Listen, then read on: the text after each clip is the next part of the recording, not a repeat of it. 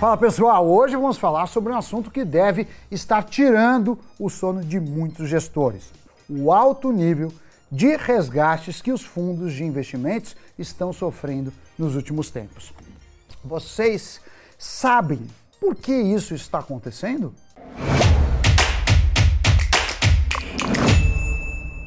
Salve pessoal, Sammy Boy, olha, eu não sei se vocês viram, mas os fundos de investimentos fecharam o mês de abril com 43,2 bilhões de reais em resgates. No primeiro trimestre, de janeiro a março, o valor das retiradas chegou a 82 bilhões. No total, de acordo com a Ambima, já são seis meses consecutivos de mais retiradas do que aportes. Isso sem contar que em 2022 o valor de resgates foi o maior em 20 anos, mais de 162 bilhões de reais. Tudo isso, claro, está gerando uma dor de cabeça enorme para os gestores, principalmente para os que não estavam com caixa. Nesse cenário em que o mercado ainda não está muito positivo, desmanchar posições para retornar dinheiro aos cotistas é algo que muitas vezes traz problemas. Em alguns casos, os especialistas têm convicções das suas posições e acreditam que uma empresa voltará a se valorizar no futuro ou irá além daquilo que já alcançou. Mas isso não importa. Se o cotista está pedindo seu dinheiro de volta, o gestor tem que devolver. E se ele não tiver ali um caixa, ele tem que desmontar a posição, eventualmente arcando com prejuízo. E bem, por que estamos vendo tantos resgates nos fundos de investimentos? Claro que é pelo cenário macroeconômico.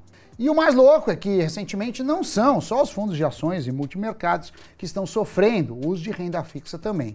Eles são, inclusive, os que mais tiveram saques nos últimos 12 meses, acreditem se quiser. De acordo com especialistas da Ambima, os brasileiros estão sacando dinheiro de fundos para investir em títulos de renda fixa isentos de imposto de renda, como as letras de crédito do agronegócio e as letras de crédito imobiliário, LCA e LCI. Fundos de investimento, mesmo de renda fixa, têm aí uma taxa regressiva de imposto de renda, né, que depende do tempo em que o dinheiro fica aplicado. Quanto maior o horizonte, menor o imposto devido. Todo esse problema de resgates já levou ao fechamento de fundos.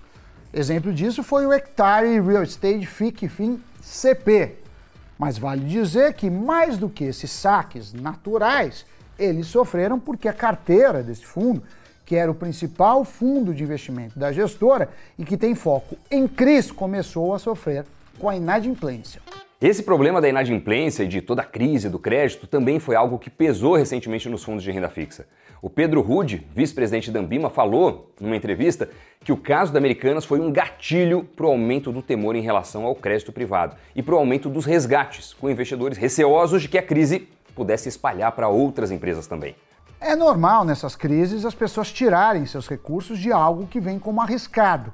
Dito isso, as LCIs e LCAs são garantidas pelo FGC, o Fundo Garantidor de Crédito. No caso de calote ou recuperação judicial, o investidor receberá sua quantia de volta aí dentro dos limites do FGC de qualquer forma. Além eh, disso, oferecem a já mencionada isenção do imposto de renda.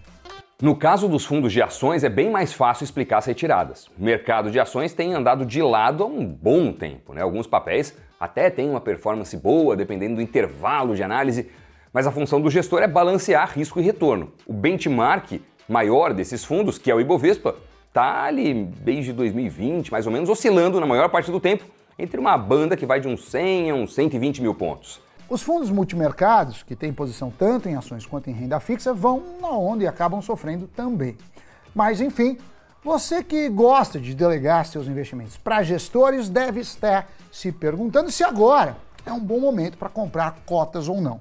Como tudo no mercado financeiro, a resposta é depende e muito, Doni. Fundos de ações de renda fixa e multimercados estão muito ligados à macroeconomia. O stock picking, essa seleção de ação por ação, claro, é algo válido, mas em uma crise é muito difícil fugir da curva. O mercado inteiro fica estagnado e mesmo um gestor muito renomado costuma ter dificuldades. E também é preciso lembrar que performance passada, você sabe, não é garantia de resultado futuro. A própria gestora Hectare, que teve seu fundo fechado, foi destaque, mas em 2020. Em texto da época, um dos gestores responsáveis alertava que a inflação alta estava ligando um sinal amarelo quanto à inadimplência.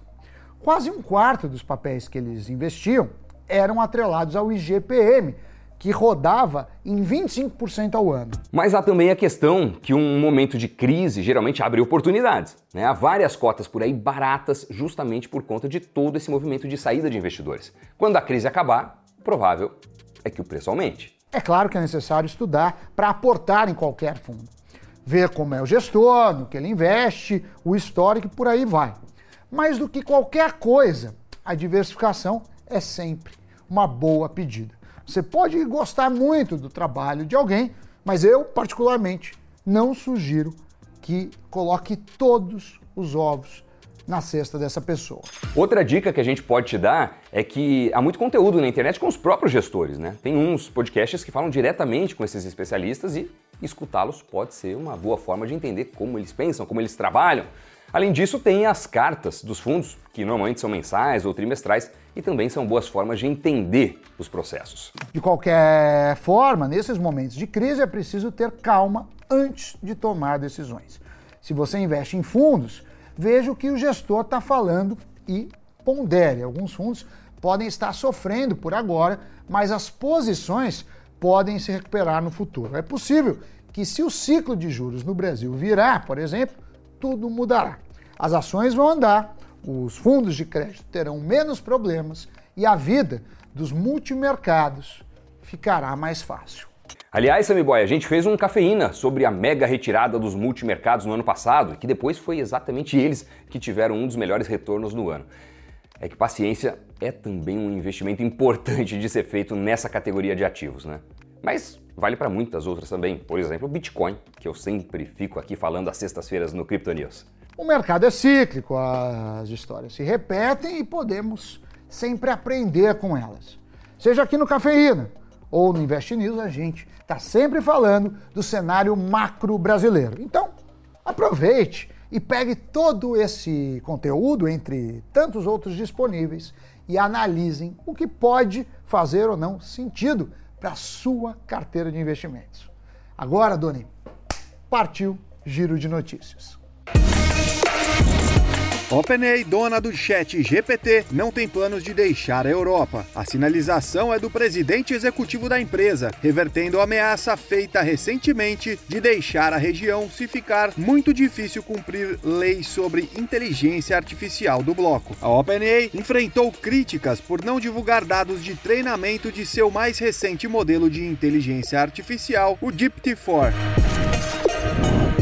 A IVE, subsidiária da Embraer, segue avançando com os testes de sua aeronave elétrica de decolagem e pouso vertical, chamada eVTOL. A companhia concluiu recentemente testes em túnel de vento e com o propulsor. O objetivo é desenvolver uma aeronave madura para certificação e início de operação em 2026 apontam empresa de soluções para descarbonização fechou acordo com a gigante de construção Power China para desenvolvimento de projetos de geração de energia solar fotovoltaica de grande porte no Brasil. A parceria estratégica se inicia em um complexo localizado no Ceará e terá investimento de 1 bilhão e 800 milhões de reais na fase de engenharia, aquisições e construção.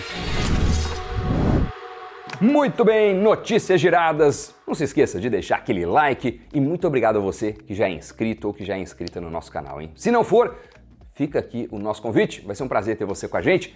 Valeu, Sammy Boy. Pessoal, bons investimentos e até o próximo Cafeína. Tchau. Valeu. Tchau, tchau.